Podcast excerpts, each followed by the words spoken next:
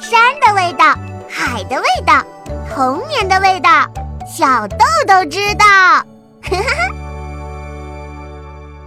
第一节，第一次来车站。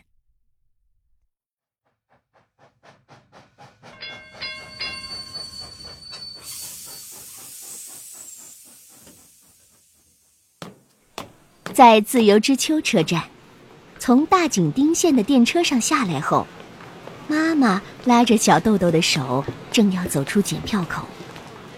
在这以前，小豆豆几乎没坐过电车，所以他一直小心翼翼的握着车票。一看到要把票交出去，非常舍不得。于是，他对检票的大叔说：“嗯，这张票。”我留下来行吗？大叔说了声：“不行啊！”就从小豆豆手里把票拿走了。小豆豆指着检票口的盒子里满满的车票问道：“嗯，这些全都是叔叔的吗？”大叔一边把其他出站乘客的车票抓过来，一边答道：“不是叔叔的，是车站的。”啊！小豆豆恋恋不舍的看着盒子说：“嗯，我长大了呢，要做一个卖车票的人。”大叔这才飞快的瞟了小豆豆一眼，说：“我家儿子也说想在车站工作，你们一起工作，嗯，也不错。”小豆豆站远一点。仔细看看大叔，嗯，大叔长得挺胖，戴着眼镜。仔细看一看的话，倒也显得挺和气的。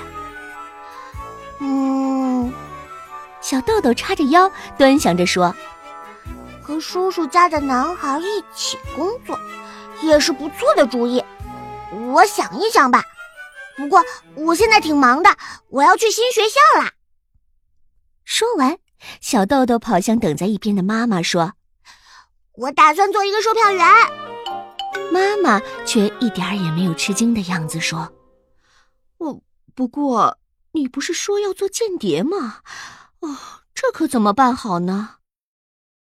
小豆豆被妈妈拉着手向前走去，一边思考着：“不错，直到昨天。”小豆豆的志向还是一定要做间谍，可是做一个像刚才那样把车票满满的堆一盒子的人，也是非常好的主意。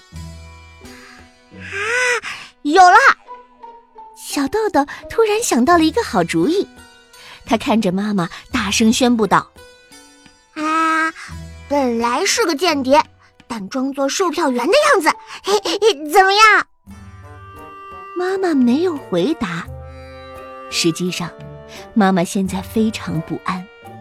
如果今天去的这所小学不肯收下小豆豆，那镶着小花的毡帽下面，妈妈漂亮的脸上神色有点严肃。她看看小豆豆，小豆豆在路上蹦蹦跳跳，嘴里还快言快语的说着什么。他并不知道妈妈正在担心。每当和妈妈眼神碰到一起，就快活的笑着。嗯，我还是两个都不做了，我要做一个宣传艺人。妈妈的语调里有几分绝望。啊，要迟到了，校长先生在等着我们呢，不要再说话了，快往前走吧。在两个人面前。出现了一个小小的校门。小朋友，你想过当售票员吗？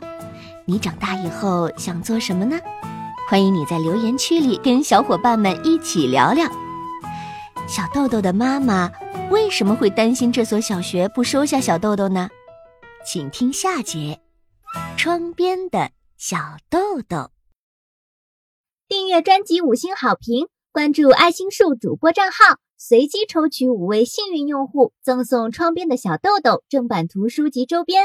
十二月二十九号，专辑详情页公布获奖名单及领奖方式哦。